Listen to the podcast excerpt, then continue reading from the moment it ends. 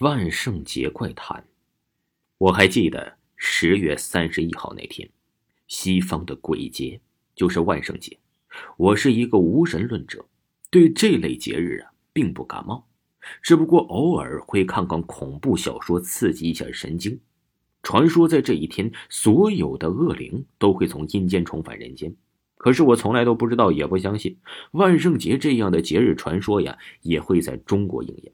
只是这件事偏偏就真的会发生在我身上，再也由不得我不信。那天我从学校下晚自习回家，已经很晚了，我也很累。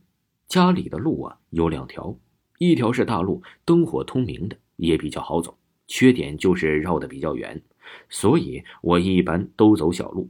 有一条从山脚下走的小路啊，路比较黑，也不好走，可是比较近。走的时候啊，我也有过一瞬间的犹豫，今天毕竟和平时不太一样啊。不过算了，反正平时都走的，也没有遇到过什么事儿。我是无神论者，我怕什么？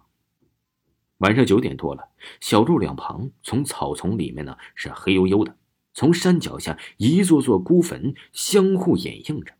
平时里看过的电影情节潮水般涌入脑海，我努力想把它们憋回去，可是那些图像却愈加清晰。想点别的，想点别的啊！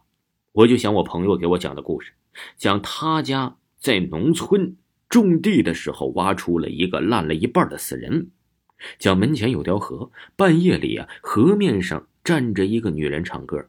妈妈的，这都什么乱七八糟的！一阵凉风吹得我打了个寒颤。虽然我是一个男生，可是走起路来也是心惊胆战。周围很寂静，突然呢，路边一个坟头动了一下，我以为自己眼花了，揉了揉眼睛再仔细看，发现竟然有一只手从那土包里伸出来。我当时心里就凉了半截儿。再看看别处，这发现别的坟墓也有东西往外爬，有的已经露出了半个身子。紧接着惨败的月光已经看清了，那就是一个个死人正摇摇晃晃地向我走来。开什么玩笑！猛然想起来，今天呢是万圣节。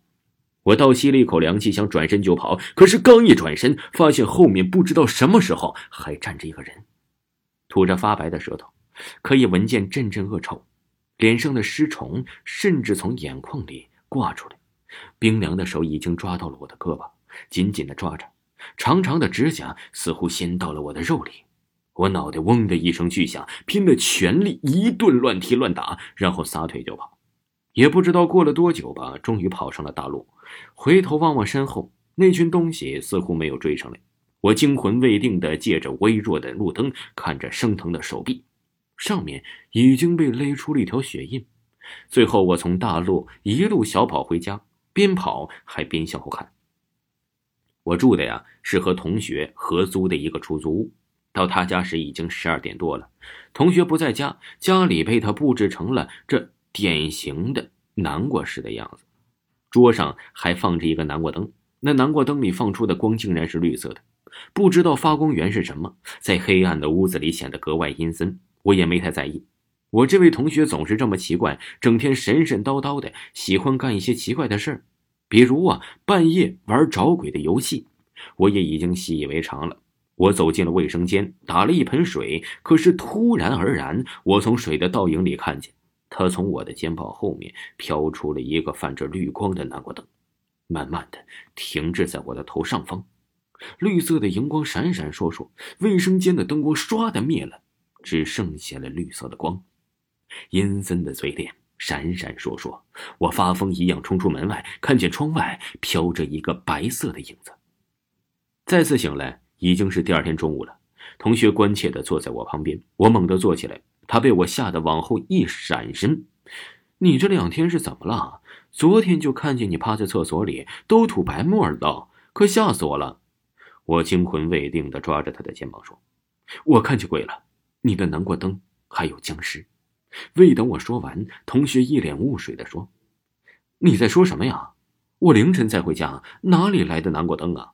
你看见什么僵尸了？你做梦了吧？我呆了，环顾四周，果然什么都没有。可是昨晚的一切都那样照常的清晰，手臂上赫然是一道鲜红的血印。听众朋友，本集播讲完毕，感谢您的收听。